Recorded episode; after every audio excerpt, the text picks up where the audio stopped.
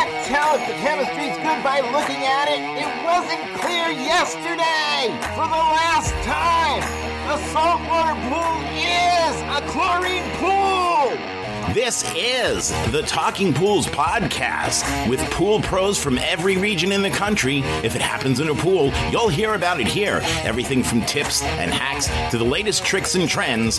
Breaking news, we lay it on the line. We tell it like it is because we think you deserve to know.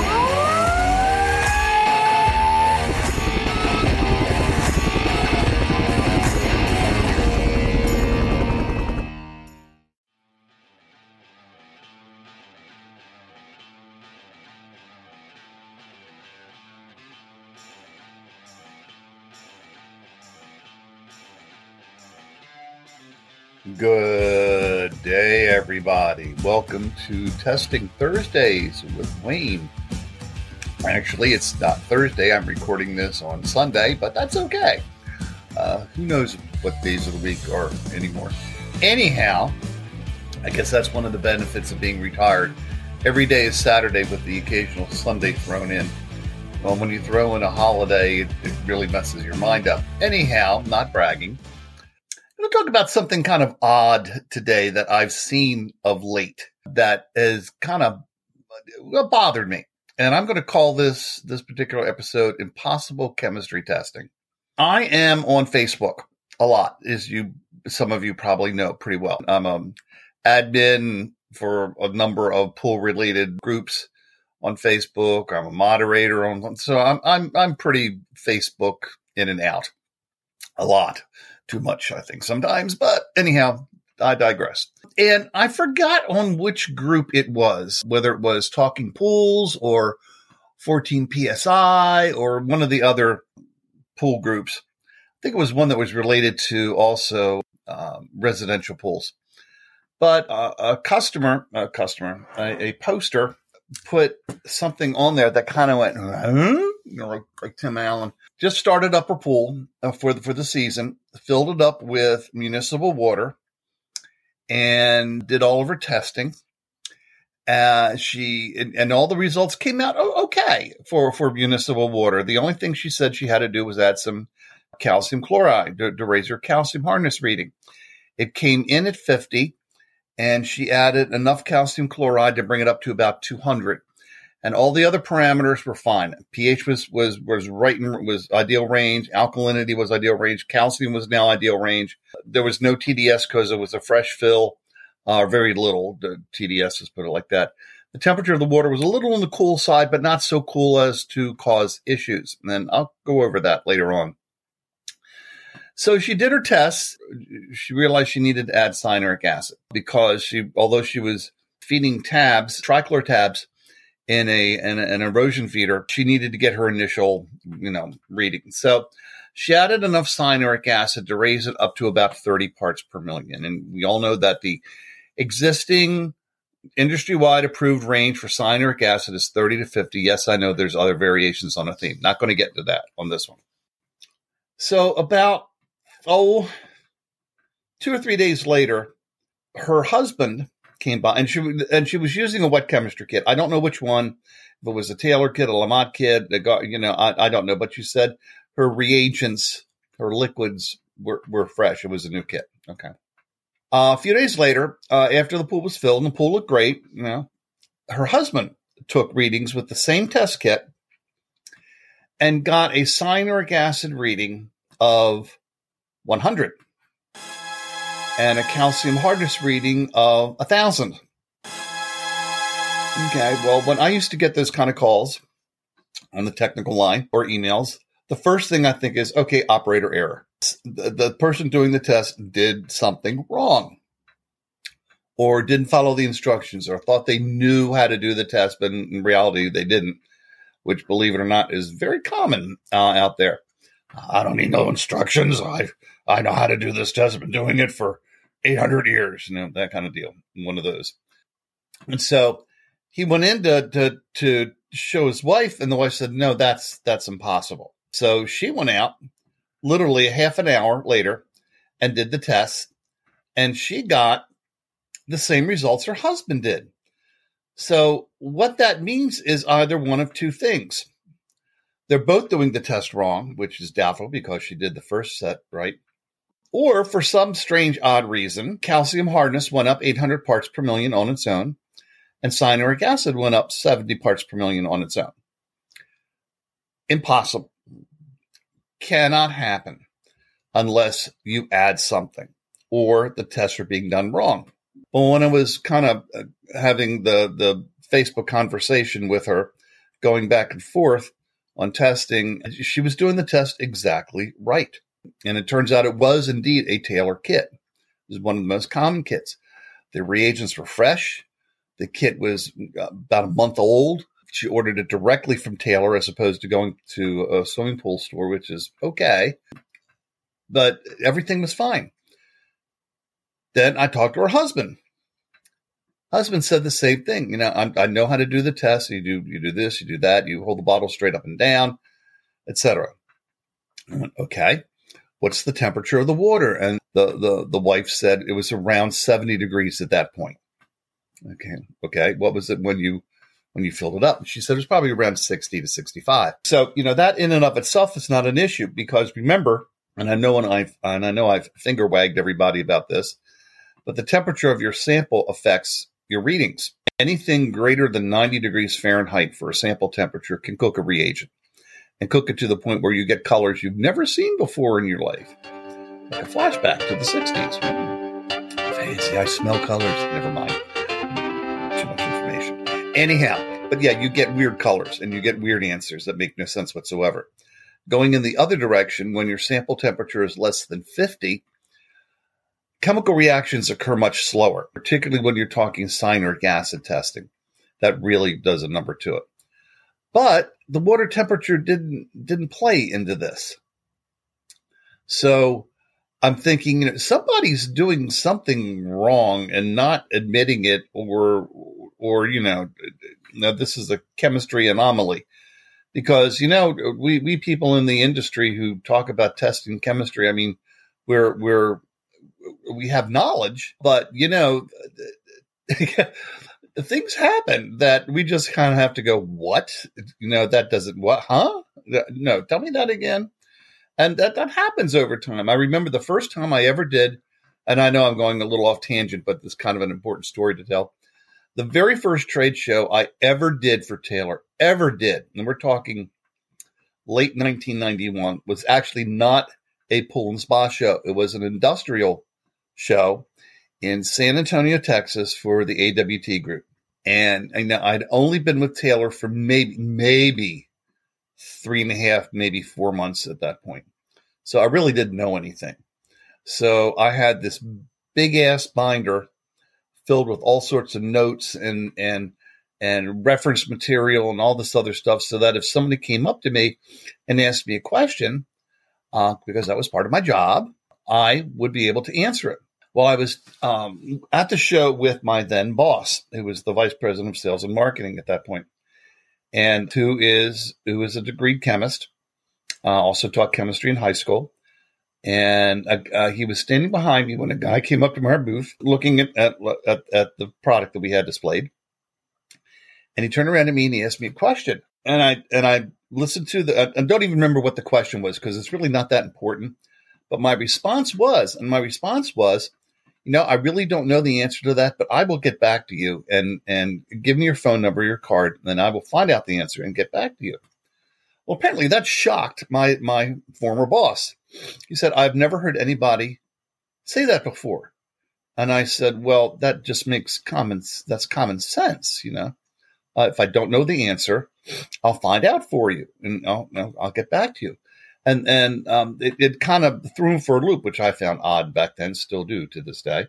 But rather than give the customer or the you know the person asking questions some BS about you know what it is or what it isn't, and you know I know best, my kid can do that kind. of Think used car salesman. Uh, I, I gave him information that he you know showed him that you know I'm going to go out of my way and find an answer. Well, turns out I did. It wasn't until the next day, but I found him. I called him. I gave him the answer. He was very, very appreciative. And I have carried that sense of, of uh, you know, helping a customer out with a question um, up until today. Well, doesn't mean I'm going to stop, but you know, I still do it. We when we teach the CPO class, those of us who are instructors, you know, we we are taught that if somebody asks us a question that we don't know the answer to, we tell them, well, we don't know, but I'll find out and I'll get back to you, and we do. That's that's you don't leave them hanging. That's that's the important thing. So, getting back to to the original story, you got you got this this person, uh, the, the, this this couple, uh, getting wildly diverse answers from from the original water, and uh, she, she she wrote it through Facebook and, gave me her email address, and, and I wound up emailing them directly. And I said, you know, look, I've been I've been in the industry since 1991. I retired last September. You know, I'm still involved with it.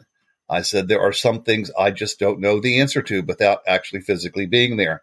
I said it's tough because I'm in Maryland and they were actually in Texas at that point in in, um, in Houston, and I said the information you're telling me does not make chemical sense. It's a chemical impossibility for something to you know increase like that two different parameters, two different kinds of treatment product without something being added to the water. And they both insisted that no, nothing was added to the water. They're both, you know, they're, they're pretty conscious about water testing.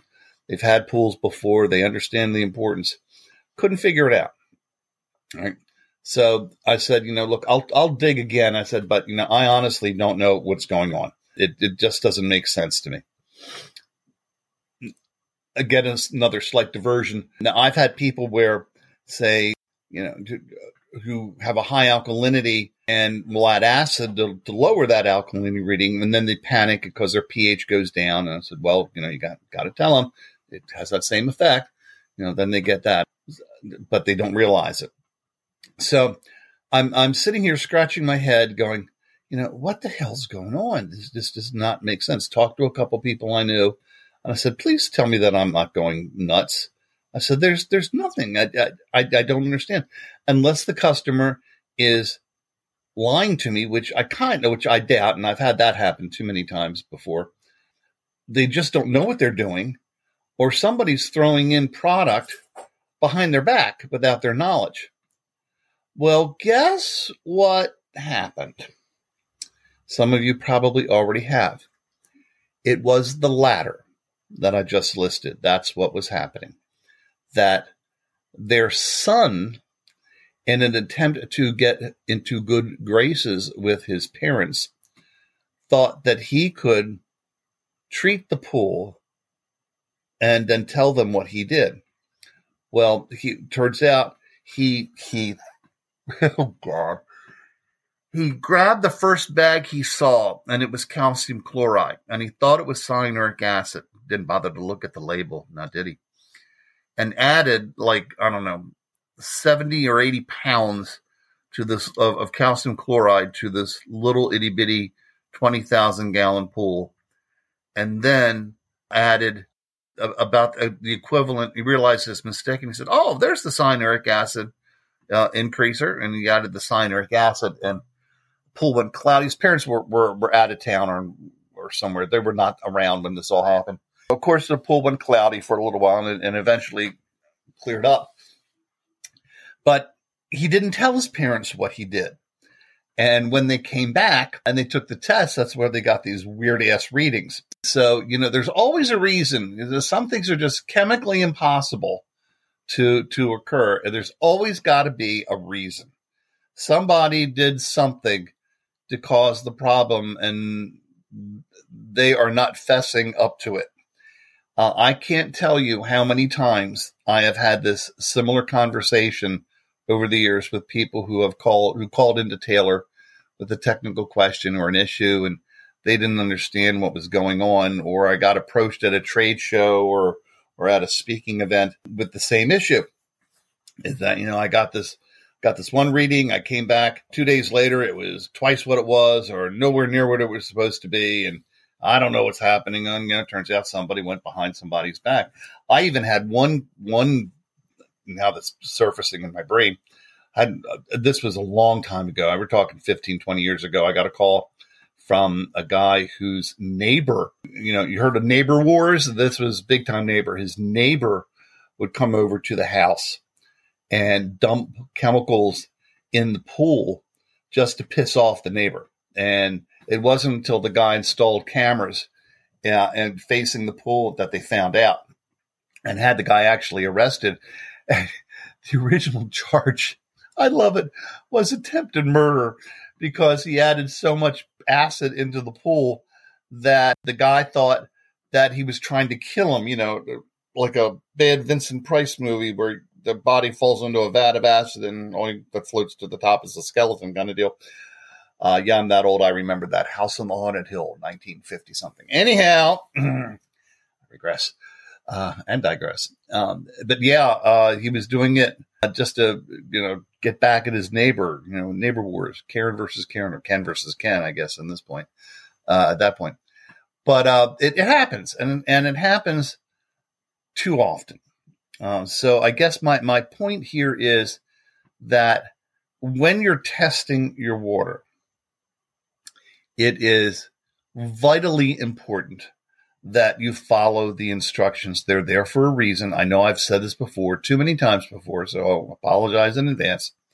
Read the instructions first before you do anything. Don't assume that you know what you're doing.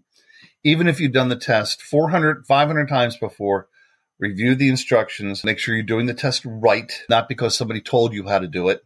Make sure that, that the product that you're using is fresh I believe now just about every reagent from every test kit manufacturer has some some kind of an expiration date or best if used by date on it so that you know when you should not be using the reagent. And generally speaking, liquid reagents have about a two year shelf life, uh, assuming that they're stored properly, stored common sense, you know, and not in extremes of heat or cold, caps on tight, caps on the right bottle. That happens a lot you know, just common sense kind of things. And I know people and common sense uh, don't always go together very well, but surprise, surprise, surprise, surprise, surprise.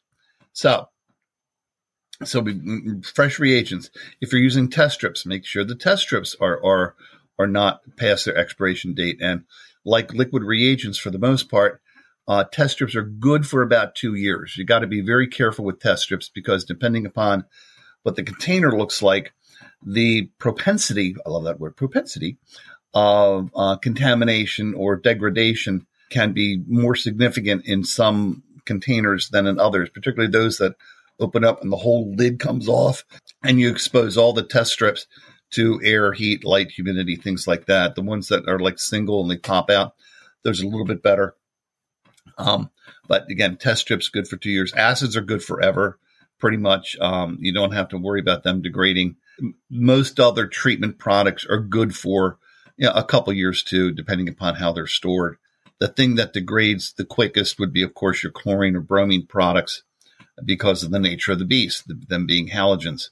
Uh, they will they will degrade faster. So, if you have a bucket of tabs from the previous season and you want to use them for this season, go right. And you probably are okay uh, but uh, I would honestly get a new a new bucket and start fresh because you don't know how much they've degraded. Particularly if you're in an area, for example, where it's hot all the time. So we're talking southern Florida, Texas, you know, Southwest, those kind of areas. The hotter the weather, the the faster the degradation can be. So again, it's important. Fresh reagents, fresh test strips, fresh product, fresh treatment product will ensure that what you're testing for is, or rather what you're treating for is, is going to actually happen and not, not blow up in your face, literally. That's not a good thing. So, uh, yeah, impossible chemistry and testing happens. There's always, always, always an explanation because, you know, chemistry is chemistry is chemistry. Like a rose is a rose is a rose. Um, it doesn't change. Things happen because we know they happen. It has, I can only count one or two times over my history in the industry, uh, my time in the industry, uh, that I've been stumped. And, and that's it doesn't happen too often. And others have been stumped, but there's usually a really well, good. Maybe that's not the best word. Good explanation, or let's just say an explanation for why you're getting the weirdness that you're getting. So, with that all being said, I am done for the day. It, as always, if you have any questions, impossible or not, please uh, send them to talkingpools at gmail.com and they will be forwarded to me. Looking forward to talking to you guys all next week. For me, as this recording is happening, tomorrow is Memorial Day, so I thank um, everyone um, who has served in the uh, military um, for us. Uh, thank you for your service, and I don't mean that um, to sound to sound weird or anything, but uh, do I do thank you for your service. My dad was in the U.S. Army in World War II, stationed in the Philippines, so um, I get it. I understand. With that all being said, everyone, please have a wonderful, wonderful week. Have a wonderful, wonderful, and safe week. And I'll be talking to you next time. Take care. Bye bye.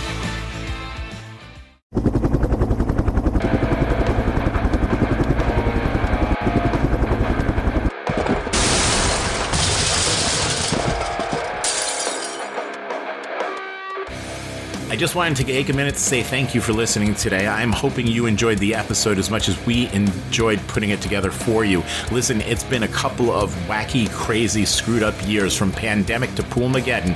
I just want you to know that we are all in this together. If there's anything that we can do for you, send me an email at talkingpools at gmail.com. Again, that's talkingpools at gmail.com. We're here. This is your podcast. We are the Pool People's podcast of the Pool People for the Pool People by the Pool People's podcast podcast. This one is about you. So thank you for tuning in and listening. Do me a favor, click subscribe before you go. That way you don't miss an episode.